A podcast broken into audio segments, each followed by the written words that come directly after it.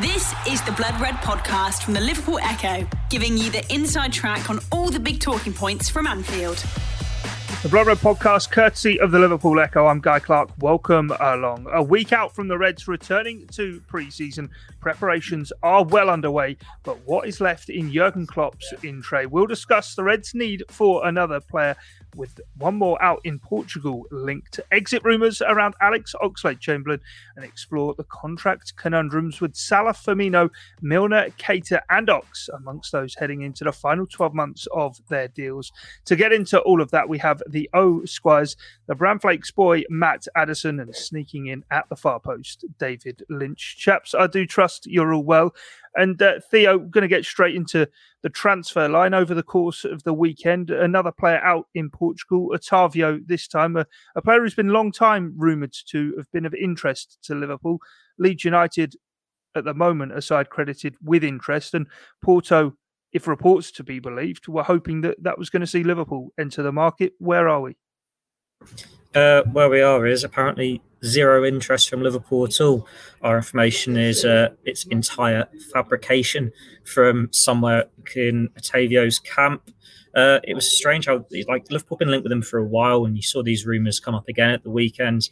And if I, oh, have a look into that, planning to ask the question today. He's like, oh, he's 27. Doesn't really seem like the sort of player Liverpool would go for. He plays right wing, so well, suppose the versatility there because he can play in the centre as a, a Salah understudy, but you've got Harvey Elliott there. But then even before I got the chance to um, ask the question, I'd already been given the answer from the club was, yeah, it, it's not true. No interest from them. Uh, they believe it's from someone in Otavio's camp trying to drum up interest, get a bit of uh, publicity around him. Like you mentioned, Leeds there. Maybe it's to try and uh, sort something else without works. Like Liverpool's name's always going to have that big of a pull, isn't it? It's always going to be used to get interest from elsewhere. And you think, well, Liverpool could need players in those positions. They've looked to Porto in the Portuguese market before. But yeah, in this case, it seems to be two plus two equals five. Yeah, Matt, we, we did an agenda podcast yesterday talking about Liverpool's interest in the Portuguese market and Julian Ward's work there in particular. I mean, I suppose that's the only real element of this rumour that you kind of then begin to think, oh, could it be something that's going to happen, given it's a player out in Portugal, given, I suppose, Liverpool's liking for signing players in that division at the moment? Yeah, I mean, from what I've seen of, of the player, it seemed to make a little bit more sense to, to me than I know Theo says he obviously plays out on the, the right hand side. I know he can play in midfield, can play across the, the front three as well. So to me, it, it kind of made a little bit of sense in terms of, of a footballing side of, of things. But obviously, Liverpool have been saying now for, for a week or two that they think they're finished in terms of, of incomings. Obviously, that could change if, if something exceptional came to, to the fore. But it, it does seem like that is going to be the, the case now for the rest of, of this summer, obviously moving into to future transfer windows with with other targets. But yeah, I mean, maybe maybe this is just one of those that it kind of made a bit of sense in that sense. It made a bit of sense as well in terms of it being Portugal, and obviously we know Darwin Nunez and Luis Diaz have been players that Liverpool have looked at as we discussed yesterday. There's you know plenty of, of examples of players who've been able to make that step across to the Premier League from Portugal and, and be a success fairly quickly. So maybe you know it, it, was just a case of it made a, a, bit of sense for for Otavio's camp to, to kind of position themselves as, as a possible Liverpool target. There is obviously that Luis Diaz example as well to, to look back on. I think you know the, the story from Portugal was that Leeds United have made a bid, and obviously we know that when Luis Diaz was on the market in Tottenham and West Ham and one or two others came to to, to sort of bid for him, Liverpool then hijacked it again. Maybe that was a kind of narrative. That it was fairly easy to feed into that maybe Liverpool could do the same here. The fact that somebody else had come in for him. Liverpool have been linked with him in the in the past, of course, as well. Last summer we we spoke about him as as a potential target. Maybe it it did make a bit of sense in that. I mean, for me, it it, it wouldn't have been it wouldn't have been a crazy shout for Liverpool to be interested. But as Theo says, it's uh, a fairly definitive response this morning that they're not interested. And yeah, I'm sure he, he certainly won't be the last Portuguese or player in Portugal to, to be linked with Liverpool, I'm sure. Uh, Dave, is it a case then maybe that I suppose there's no smoke without fire, not specifically on this deal, but people thinking that Liverpool are, are still in need of that midfield player, that then you get people looking around going, oh, actually, if they need a midfield player, that that's maybe the kind of profile they would want. And therefore, that's kind of where you get get clubs like Porto hoping Liverpool are going to bite and come into the market. Yeah, possibly, but I think that sort of misunderstands the profile of midfield that Liverpool will ultimately, I, I believe, go for. And I, you know, Otavio is more of a sort of attacking midfielder, winger type um, than, than sort of a, a, an orthodox central midfielder, which I think is what Liverpool, if they do go to strengthen there in the next sort of 12 months or so, we don't expect it to be this summer, but if they do, when they do eventually strengthen there, it'll be probably more someone who would be a, a sort of Henderson successor, that type of, of player, really. So I think, you know, I, I, I, don't really understand when these stories come out. Obviously, I, I, I, agree that sort of maybe it's come from Otavio's side to sort of drum up interest, but I don't know how sort of effective these sort of stories are really in terms of smoking out interest. So, for example, when Liverpool sort of went for Luis Diaz, I don't think that Julian Ward was flicking through the papers and, and saw that, that Tottenham might be in for him and thought, right, we've got to pull the trigger now. I think it's more a case of, well, we know for a fact, in fact, that, that, he was notified by the player's agent that, that this was happening and that there was some availability in the January window and that that prompted Liverpool to act. So I don't know really how effective these these stories are. I think it's maybe sometimes a case of, of agents wanting to sort of I don't know, sort of raise their their clients' standing in, in the in the wider consciousness. I don't necessarily think they work on clubs, but yeah, it's it's a, it's another interesting story, but quite an easy one to to knock down really for for a number of reasons as we've have gone through there. I thought Julian Ward was sat there each morning waiting for the paperboy to come and drop the echo, tuning into the Blood Red podcast and, and waiting for the news. That Hi, way. Julian. Yeah, exactly. There we go. Uh, Theo, regardless on this still not happening, what's your, your stance, your view yourself in terms of Liverpool's midfield? Last year, were they fortunate in terms of a number of those players who have struggled with injury? I'm thinking the likes of Keita, Alex Oxlade-Chamberlain, we'll talk about as well. Even even Jordan Henderson and Fabinho, to an extent, they've been players who over the last few seasons have had injuries, but by and large stayed injury free. Or is that me kind of not paying credit to the great work that the, the Liverpool medical team do in keeping these players fit for as many games as they do? Uh, probably a bit of both, if we're honest. It's one where when Liverpool look to sign players, they do look for these players with the profile of staying injury free.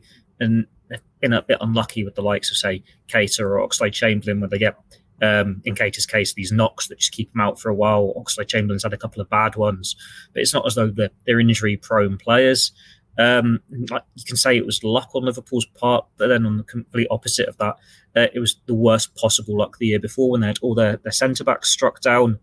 Um, you need that bit of luck in sense of injuries. You can have what they've got eight senior midfield options.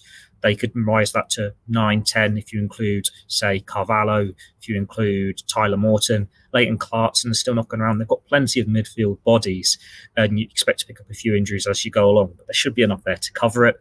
It's only if there's a big crisis that's going to come unstuck. They nearly got close to that big crisis. I think we're talking November, December time when you're seeing Tyler Morton start against Tottenham. But then for the first time in years, Liverpool just had half a season where pretty much everyone was fit. And they had the occasional knock. Thiago missed a few weeks after the League Cup final, but for the majority, the, the medical team were doing a brilliant job patching them up and getting them to go again. And this is a case where they weren't really being able to tra- train properly loads because it was playing Saturday, playing Tuesday, playing Sunday, playing Wednesday every single week. Um, yeah, it's maybe a bit of a gamble going into this season. You're relying on not get injuries again, but so is every team in football uh, across the planet. No matter how big your squad is, you're hoping your key players don't get injured. You can't sign another two midfielders in case some of your eight get injured just to cover it. You can't have reserves for reserves. You have your players there you think make up the squad. And then if you really need to turn to the kids, you turn to the kids. But then there are versatile options there that can help cover it if there's an emergency. You can change formation, as we've mentioned on podcasts in the in the past. If Liverpool really are feeling the sting a bit, well, they can do four two three one. Have another number ten in there when they've got the players for that formation. They're covered. They don't need it when you've got eight there. The question is then the quality. But for obvious reasons, they've done this overhaul on the strikers this year and the front line the midfield is going to be the priority in 2023. It makes sense to wait when you look at the options they have got. And we're going to go on them in a bit, as you said, with Keita and Oxlade Chamberlain, Milner. They get another year out of this, and then they can reassess the whole situation, see who's available, and move from there. Mm, yeah, okay. I, I suppose I take the, the point there in, in terms of the numbers perspective. But even then, Matt, do Liverpool actually have enough? Because you look at what was so brilliant in the back end of last season was having so many options available. And with five substitutes available across the board now in the competitions, surely that's where actually another stellar name could be thrown into the mix to actually keep the competition for places so rife all the time. And actually, make it, I suppose, a, a, real accomplishment for the likes of Curtis Jones and Harvey Elliott to break into that team, as opposed to the, them maybe getting some minutes by default of if players do get injured.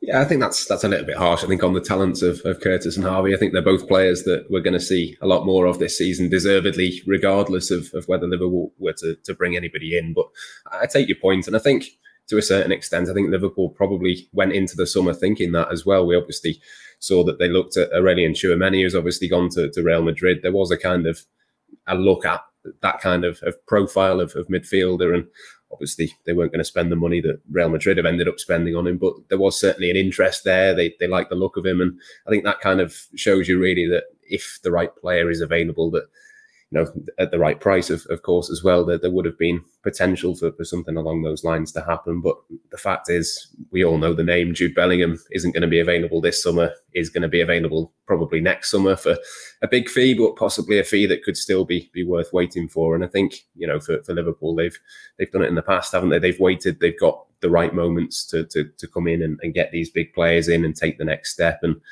frankly, if if Liverpool didn't think that they could get Bellingham this summer, but they can next summer. I think that's probably a plan that you've got to trust them with. I mean, I know there's been some sorts of, of comparisons really with obviously they went into to the season a couple of seasons ago a little bit short at the back because they wanted to, to wait for Ibrahim Konate, but I just don't think it's it's a similar situation. It it was exceptional in itself that they had so many injuries at the back at, at that time. I don't think anyone would have predicted that that was the case. But even if you get two or three season-ending injuries in midfield, it's it's still not quite the same in terms of, of the numbers of, of bodies that you've got in there. So I think ideally Liverpool would have got one more. I do think if the right player became available, then there is room for that. But I don't think it's necessarily a, a, massive, massive concern going in. And obviously, you've got that kind of carrot at the end of it. If if you do wait, well, possibly there's there's Jude Bellingham to to kind of be the prize for that. So I think it makes sense to to an extent.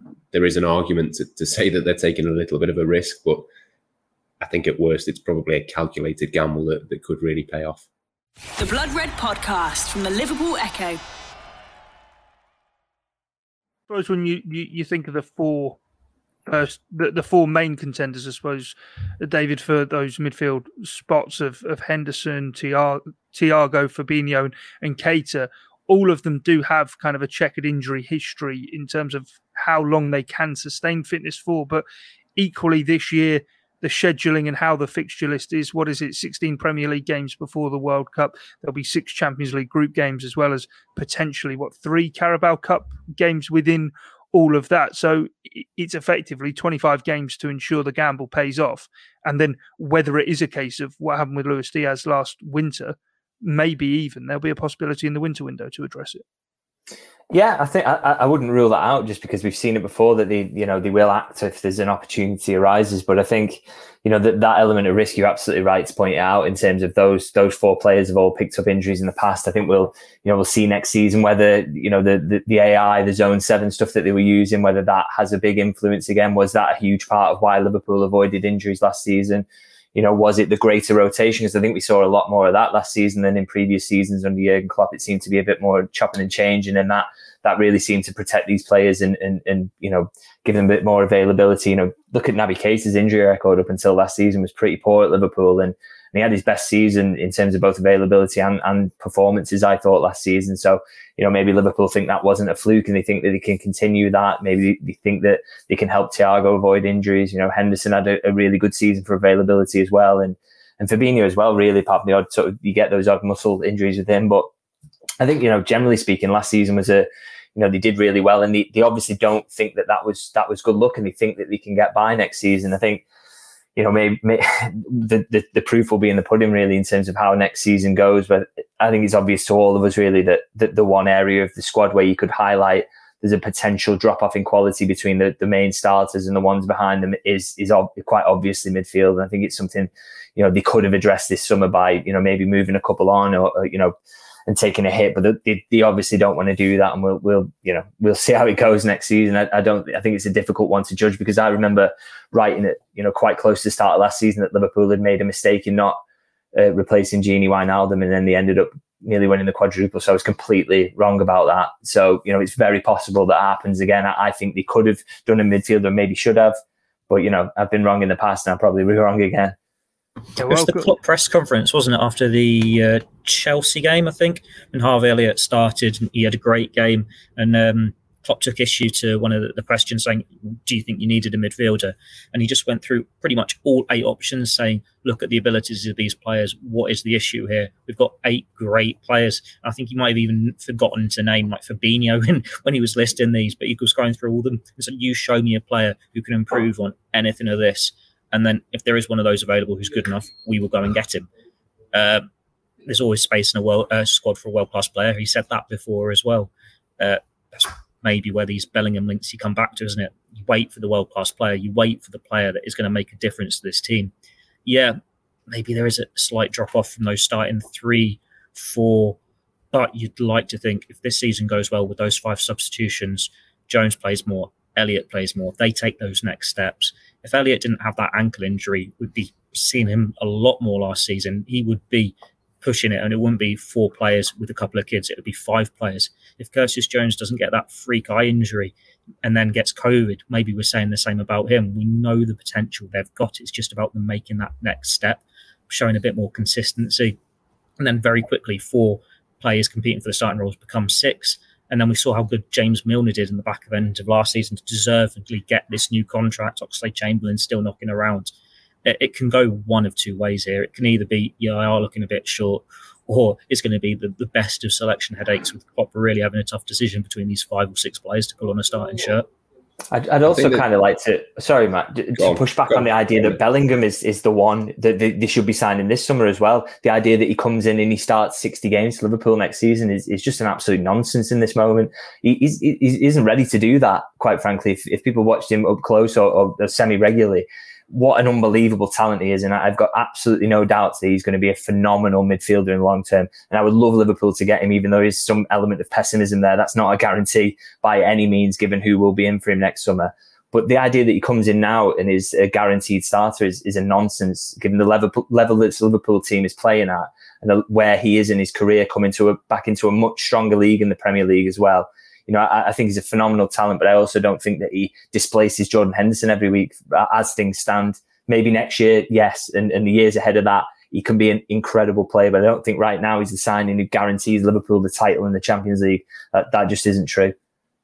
I think the issue for me in terms of, of the squad, sort of looking at, at, what we saw last season, isn't necessarily the kind of drop off. And obviously, there is a bit of a drop off if you don't have Fabinho, you've not got someone as good. But I think, I think it's more a case of, of sort of putting a, a, bit of pressure on Jordan Henderson's body to kind of, of, do that. I think I'm right in saying he played more than 50 times last season. Obviously, some of those yeah. are, are, substitute appearances, but I think you see a much better Jordan Henderson if he doesn't have to be Fabinho's number two and his own position as well. So I think that's that's more the, the concern for me is obviously you've got the injuries, but I think there was there was probably a couple of different spells last season where you kind of looked at Jordan Henderson and just thought that he looked a little bit tired. I think maybe maybe that's the way that you'd look at it in terms of the squad. If if you can bring someone in, maybe maybe that is what Belling will be in 12 months' time that can kind of rotate a little bit more as well. I think it's it's probably a, it's probably not something Jordan Henderson wants to hear, but I think if if you maybe play Jordan Henderson 35, 40 times a season, you get a better version of him, even though you end up seeing him a little bit less. Is uh, I suppose their their truth in the fact maybe uh, I'll ask you Theo first that Liverpool was spoilt last year with having so many of those options, certainly in attack for the second half of the season, in the running as well, and just how well it played into Liverpool's hands. That that realistically isn't the way Liverpool very often operate. They, because they don't have a limitless pot of cash to spend on wages and and carry such a bloated and large squad, do have to take these risks. You mentioned before, maybe when Lovren left, they didn't replace him like for like and thought, ah, we'll get through that season. It backfired due to injuries. But last year, first half of the season, maybe did look light in midfield. But then with the arrival of Diaz, going to four strikers on the pitch at times as well, limited the need for how many midfielders they were always playing. And that actually they're not going to have two players for every single position, certainly like Manchester City do. And there are going to have to be corners cut. And maybe for the time being, this is the corner that Liverpool see the one fit to, to cut almost. oh, let's face it, they were due a bit of this luck, weren't they? If having uh, these spells where they didn't have enough players available and they were down to you've got your front three and that's it, or you've got your midfield three and that's it, and then one uh, backup centre back or no natural backup right back. They needed this spell where oh everyone's available. I can actually leave players out of the squad or have them on the bench and not need them. Um, but the Liverpool squad, numbers wise, it's the same as last year. And I'd say they, they, do have two players in every position now. They've signed Ramsey, so they've got that natural uh, backup right back. Yes. Who's the backup to Fabinho then? That would be the one I would say. Well, Henderson's the backup to Fabinho. But Henderson's a first like choice player. Is he, though? Yes, he's going to start um, the big games. And at the moment, he's going to this season as first choice. But if Harvey Elliott has the preseason of his life again, and he plays like he was in that first six weeks, he's going to play these games and he's going to be that rotation that we saw last year anyway, where it was Keita one week, Henderson the next. But you've got these two options you can rotate with them with anyway. So I think it is this season, it's that natural easing out of you're not relying on Henderson as much because you've got Keita and you've got the two younger players that you can pick his games a bit more carefully. And then you can also use him to take Fabinho out of the, the games so you can rest him and have Henderson as the number six. You've still got the two players there yeah, it's not ideal as having a proper holding midfielder as a like for like replacement. But as we're saying, Bellingham wouldn't be that player anyway. Bellingham would be more an eight. It's still, yeah, they've had to be a bit careful. They can't do it all in one summer. It doesn't happen like that. They decided 2022 was the year to overhaul the front line, and they've got the average age of the, the attack down by two years. Uh, they've got what? They've gone from only having Diogo Jota as a long term contracted player this time 12 months ago to only having Salah and Firmino who might move on in 12 months' time. We know they want to keep Salah. We know Firmino wants to stay. So if that's something they want to do, they can sort that out as well. That they've looked at the attack and they've got that future plan in place where you can say Diaz, Nunez, Carvalho, Elliott, Salah if he stays, and then they'll probably sign someone as well if they lose one of those two uh, of the famous front three. And then 2023, that's when they look at the midfield. It's not going to be just one player fixes everything. Like we're going through these options. Uh, well, Milner, he'll be out of contract. Oxlade Chamberlain's out of contract. Keita's out of contract, even if he signs a new one. Milner's going to be 37 when that deal's up. Henderson, Thiago, they're the wrong side of 30. It's a gradual overhaul to get the next younger generation in. But it's more than just signing one midfielder and everything's okay. They will need two or three bodies in there over the next couple of years and then hoping that Elliott and Jones carry on their progression. Fabinho, yeah, he's going to be part of this first choice midfield for another four or five years, whatever he's contracted for. But then you need a natural replacement for him. It's all gradual. Liverpool have got this clear vision and strategy in place behind the scenes that Michael Edwards started. It's now in place as well. Julian Ward. It's the sort of same thing that clubs like Manchester United don't have and why it's been chaotic for them off the pitch because they sign players willy nilly, no vision looking ahead. Like we saw the Cristiano Ronaldo rumours over the weekend, linking him with Chelsea. If Chelsea had signed him, it'd be the exact same lack of foresight from them. As Klopp said last year, it's not about a team for now. It's about making sure you have a team for three years, four years, five years. That's what Liverpool's doing. You can't just do it with a click of the fingers when you're competing with this Abu Dhabi money that Man City have got or Chelsea's new wealth. They've got to be clever. They've got to take gambles. And it has paid off. The results have spoken for themselves. They've won every major honour going. They were within a goal of winning the Champions League, a goal of winning the Premier League. It's not all going to land for them, but it's going pretty much as well as you can expect in the circumstances, I'd say. The Blood Red Podcast from the Liverpool Echo. Right, let's move on then to the second part of today's podcast and talking as Theo did there, Matt, about the contract situation that Liverpool find themselves in. Our colleague Paul Gorst, who will be returning to the Blood Red podcast, I am very sure of. Indeed, hopefully at the back end of this week. He's just coming back from holiday, but he wrote yesterday, Matt, about Alex Oxlade Chamberlain heading into the final 12 months of his contract and how important it is that Liverpool make the right decision over him. It, it feels as though using him for the final 12 months of the contract rather than cashing in on the cheap is probably the best option Liverpool have. But there are a number of players that kind of listed at the start that Liverpool are in this situation with more probably than they're entirely comfortable with or that they've they've had this situation happen to before. Yeah, I think well, firstly with with Oxlade Chamberlain, I think it makes sense to keep him as long as as he's happy to stay. I think if obviously that changes, then maybe things would change for Liverpool, but they'd be far more aware of, of the situation with him in terms of that at this point. I think you know that there is obviously the World Cup to think about. There's certain clubs that you could see Alex Oxlade Chamberlain going to and, and playing every week, and I'm sure there's probably a, a, Jesse Lingard type argument of if you come here for six months, look at what happened to him when he went to West Ham and kind of got himself into England contention. I don't think it would be absolutely out of the question that Oxlade Chamberlain could do something similar. I think that there is a player in there. It's it's just not going to happen necessarily for him at, at, Liverpool. But yeah, you're right. Obviously, it probably makes more sense for Liverpool to keep him for another 12 months, keep him playing in Carabao Cup, FA Cup. It's not going to be sort of the, biggest games that he's going to see, but he will still get minutes. It's still a very compact fixture schedule, and obviously the fact that we don't expect Liverpool to add another midfielder to the ranks in the transfer market this summer means that if you've got one of that quality, it maybe makes more sense. Obviously, if it's sort of 10, 15 million that they were going to get for him, it's not exactly game changing money for Liverpool. So, yeah, it, it kind of makes sense from his perspective. But then, yeah, you look at, the other the other contract situations. There's still there's still a lot more to, to come in terms of, of Mohamed Salah's contract. That's the big one. Plenty of, of other big decisions as well. But I think, you know, over the next few weeks, next few months, certainly Liverpool are going to make a bit of progress on the ones that they want to make progress with. But the interesting thing will be which ones do they actually want to get done and which ones are they happy to lose on a free because you certainly wouldn't want to lose wouldn't want to lose all of them on a free at once you certainly want to extend certain one or two contracts within that group but yeah, it's uh, it's going to be interesting. It's going to be tricky as well. I think with the the number of games obviously now leading up to the World Cup, I think it's uh, yeah, it's going to be a crucial few months for the the contracts. Mm, yeah, definitely, Dave. In terms of Alex Oxlade Chamberlain, what's your viewpoint on it? He'll he'll turn twenty nine in the first few weeks of the new Premier League season. Should really be a player in the prime years of his career, but we know how injury really has probably robbed him of the potential that he did once show. But in terms of what he can offer for the price Liverpool would get, surely if they were to cash in at 10, 15 million, they would they wouldn't get a replacement of his quality, no?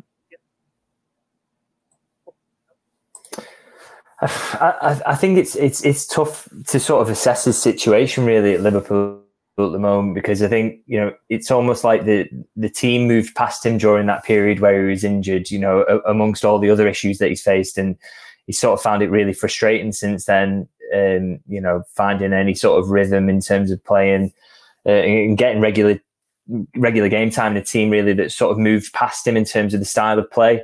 Um, so you know, it's hard to say whether you know cashing in this summer whether they would actually miss him because I think you know you look at his role towards the back end of last season, he was such a reduced role. He didn't get to play much at all. He wasn't even getting on the bench sometimes. So I don't really think it's.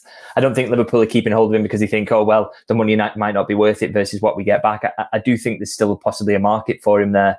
Um, you know, Liverpool aren't actively out there looking to sell him maybe, but I think there's a you know, if a decent offer came in, they would certainly come to the table. And I'm sort of surprised, really, that something hasn't moved on that front earlier, really, because I just thought that Alex Oxlade Chamberlain, given how frustrated he looked towards the back end of last season, I thought he would really, you know, really push for a move away. And he, that just doesn't seem to have happened yet. We haven't seen, you know, heard too much reports about interest. You know, maybe it's one for later in the window where clubs look to get a bargain, but yeah, I, I, don't think it's one that Liverpool will fight to keep hold of him because they think that what he can give them is more than what the, the money's worth. Because I, I, I really do struggle to see what his role in the, the squad would be next season. Yeah, I suppose uh, Theo on the contract. I mean, if you, you might be too simplistic for me dividing it like this, but kind of take James Milner out of the equation in midfield. You've got Naby Keita and Alex Oxlade Chamberlain both into the, the final 12 months of their deals. And in the forward line, it's Roberto Firmino and Mohamed Salah. Do you see a, a, a situation where one of each of those four or two of those four are given new deals and two of them move on because as i say before we've seen liverpool let players run contracts down and leave don't think we've headed into a season where they've got kind of five players in that situation. Um, yeah i suppose we haven't. It is uh, not usually something they like to do going down to this last year. And when they're in this last year it's uh, normally when the players aren't agreeing anything and you expect them to leave on a free transfer like it was pretty obvious Emre Can was going to go. It was pretty obvious Gini Wijnaldum was going to go. Even Adam Lallana. But there's still that hope that you think, well, I'll agree with something with Salah. Like, he would be such an important player for them. He's on such he will want such big money, but because he's so special, you're hoping there can be a compromise there. With Naby Keita, Klopp's spoken publicly about it that they want to keep him, and it's just strange now nothing's been said about Roberto Firmino because he has been so crucial to Liverpool for so long. He was a player who had injuries last year and he, he dropped out the starting eleven. Diogo Jota's come in, Nunez has come in, Diaz has come in. He, he's almost been not forgotten, but gone from one of your first names on the team list to not even your first choice striker off the bench. But where he could have a season of his life, and in a few months we'll be talking about how he deserves a new deal. Like Sadio Mane, his form had dropped off, and then he has the end of the season he did, and we're saying, oh, he, he has to get a new deal until he decides he wants to leave. I think Liverpool they'll look at it case by case. Um, like if they want to keep Keita, they should be able to find a way to get him the right deal there. Same for Firmino. He'll want to stay at the club. The tough one is Mohamed Salah and then Oxlade Chamberlain. He's going to have to have an extraordinary season to get a new contract. But I do think there is a, a role for him in this season. Like last year, they had seven forwards for that second half of the season, and Origi, Minamino, they weren't playing as much. Uh, now you've got six, and one of them's Carvalho or Oxlade Chamberlain. He can go into that front line. He can be that Salah backup almost if you want that senior player there. There are games from in midfield. It's still going to be hard for him because there's so many players ahead of him in the pecking order. But pre-season's clean slate. You could go in and have a really good pre-season, or someone can pick up an injury and get a chance. Like he started last season in the starting eleven, didn't he, against uh, Norwich away? But there are going to be opportunities for him. The Champions League games, they're going to be every midweek, aren't they? So it's still games coming thick and fast. Klopp wants to rotate. He is there as an option.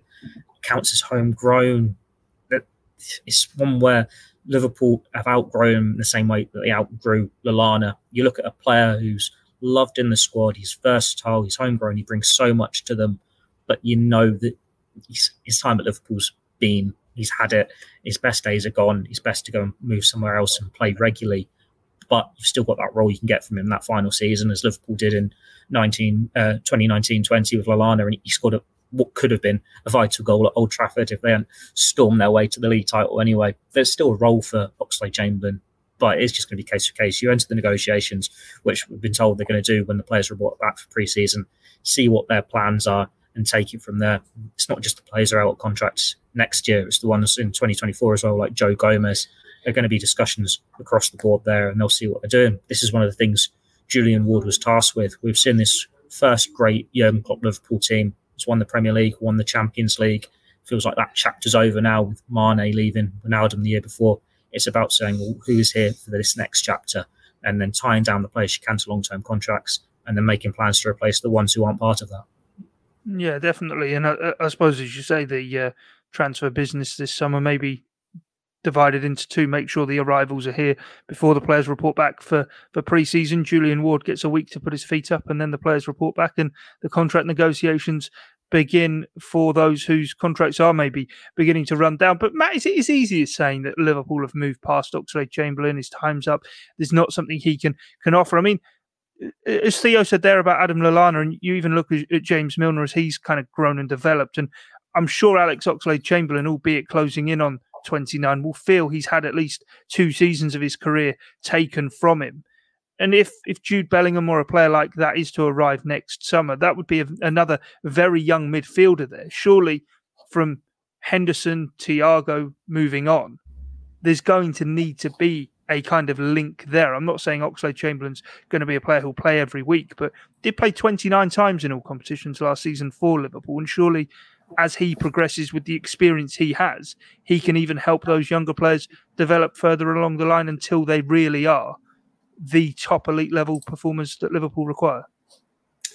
Yeah, I, take your point. I mean, what was it? Twenty nine appearances? Did you say for him last season? I mean, how many of those can you can you actually remember? How many of them did he make a, an impact that really made you think he had to be in the starting eleven next week? I think that's that that's the difficult question for him. Really, is that he's sort of had these opportunities and hasn't really taken them and not really made on anyone.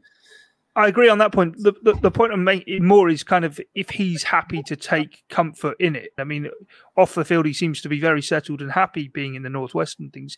Is if he wants to be a player who almost take on the Origi role of the midfield, except he's going to be a squad player and stick around at Liverpool and be part of hopefully more and more years of, of these golden years under Jurgen Klopp. Yeah, again, I, I, can see the appeal, but I, I, just think maybe there's one or two other players in the squad that can be that. I think for, for the time being, James Milner will be that next season. Beyond that, you'd look at probably Jordan Henderson can be that.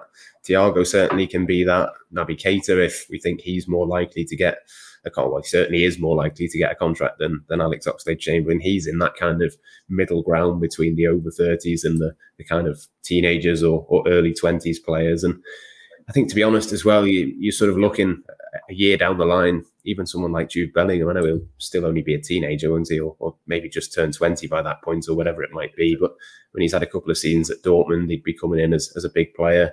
You look at someone like Harvey Elliott and Curtis Jones. I mean, they need they need guidance and, and sort of senior players to an extent, but they're not, you know, the the really they're not Kaide Gordon. They're not just sort of emerging with another season under their belt as well. I mean, Curtis, what will that be? Three seasons for, for him at, at senior level at, at, Liverpool. So I take your point. I, just don't see how it's appealing enough really to, to Liverpool in terms of, of needing that player. And to be honest, I don't really see how it's it's appealing to him as well. I know there's there's obviously the the Origi case that sort of seems to to be almost an anomaly in that he didn't really play much. He, he lasted far longer at Liverpool than than what we thought he might do.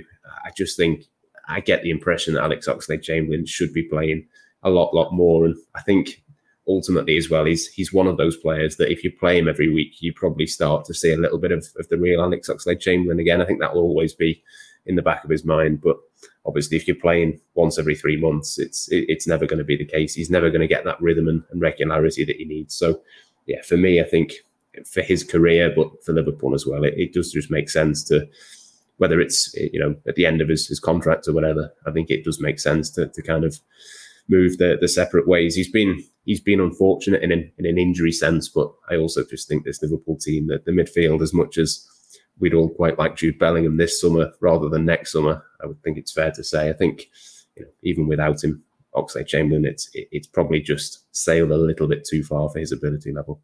The Blood Red Podcast from the Liverpool Echo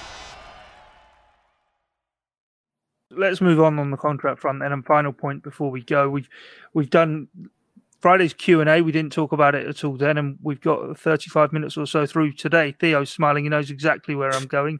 Uh, David, you've got the unenviable task about being asked about Mohamed Salah's contract situation. I mean, heading into the final 12 months, at what point do you think Liverpool uh, do have to to look at it and and draw the line and say, right, this is when we target negotiations for? To me, looking at it, it would look like the World Cup would be the ideal point, but equally does that come at a, a, weird time for Liverpool in terms of, I suppose, if you're negotiating a deal on the club's behalf, you look to do it now when he's been out of form rather than we know how blisteringly he started last season.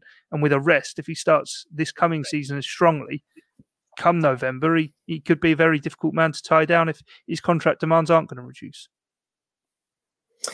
Yeah, I, th- I, think there's, you know, it, it's never ending really. This stuff is always going on in the background. There's no sort of pause to it or anything like that. I think, you know, they're always in talks with the agent. The agents are always busy, and, and, and Salah's agent in particular is, is dedicated solely to him. So there's, there's always that spare time there. He's not looking at other transfers and things like that or distracted by anything else. So, you know, I think this, this whole situation is, is still ongoing. I think the, the, you mentioned the November break where when the World Cup comes around, that that is going to be significant. From a conversation I had this week, is that you know the, the club think that if it gets to that point, then it's very very unlikely that he, he goes on to sign a new deal. I mean, you can never say never. I suppose these things have happened, but I, I, you know I would mention that even in fact even getting into final 12, 12 months of a deal, it's very rare that you get situations where players do end up signing. I know in recent history we've seen maybe Kylian Mbappe has done it at PSG, and I do remember Mesut Ozil doing the same thing at Arsenal, but it it doesn't happen particularly frequently. So I think you know this this summer would be just an ideal time for both parties to get it done. I think there is willing, willingness for compromise on both sides, so it's it's possible, but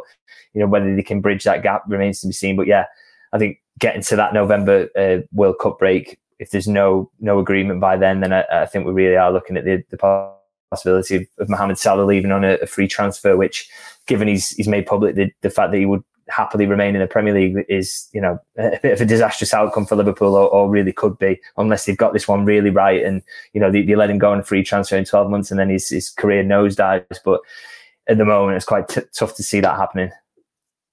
Yeah, definitely. Theo, I know you were very happy to go on record about Gini Wijnaldum heading into the final 12 months of his deal. I'm not going to press you on the same thing with Mohamed Salah, but what Dave says there seems very logical that it is kind of by by November or, or by December when the, the players come back for the game on Boxing Day, there needs to be a resolution to this. No, it can't. This can't take over the whole of this season's chat as it did last season. Um, ideally uh, not, but then Mohamed Salah always feels like a player who's the exception for Liverpool. If ever there was a player in that squad who they will have the Mbappe scenario for, where it looks like he's off until that eleventh hour, then it is Salah. You can't really give up on trying to persuade him to stay. Like Liverpool, like I mentioned earlier, they've got this vision strategy to have a long term plan for this continued success, and that's why they have been refreshing the squad with the attack and midfield But just because of Salah's abilities, he is the exception to that. They are willing to make him part of this future, despite the fact that he is now the wrong size of 30, whereas they've been more willing to let Mane and Firmino go. Uh, it's one where I was quite confident saying, wasn't I, that I can't see Wijnaldum staying. This one, I just can't call it either way. I think it depends what offers are on the table for Mo Salah. Like he's got his wage demands, which seem to be too much for Liverpool. But then it's how much can other sides afford to them in, well, when they can speak to him properly in six months' time. He'll have to wait everything up then. You can understand why he's waiting until that because then he'll have his pick of the market. He'll get a big signing on bonus, and then he's just got to see what's best for him. He say he's happy to stay in the Premier League. Where he really go? Like, it'd have to be a club in the Champions League. So top four places. We're talking five, six teams can do that. And City can't see that happening. United's never going to happen. Arsenal, Spurs is a drop off and can't afford him. So then it's what Chelsea you can maybe accept because he's going back to his former club. He can have some unfinished business there, but still that looks like a, a drop down. Like he knows he's in a good place at Liverpool, and in terms of the Premier League, it's not going to get better for him. Maybe Barcelona will find a way to do a deal, or he could replace Messi at Paris Saint Germain. All this comes into it, but it just depends what he wants to do. What Liverpool, he knows what Liverpool's offer is. They know what his demands are.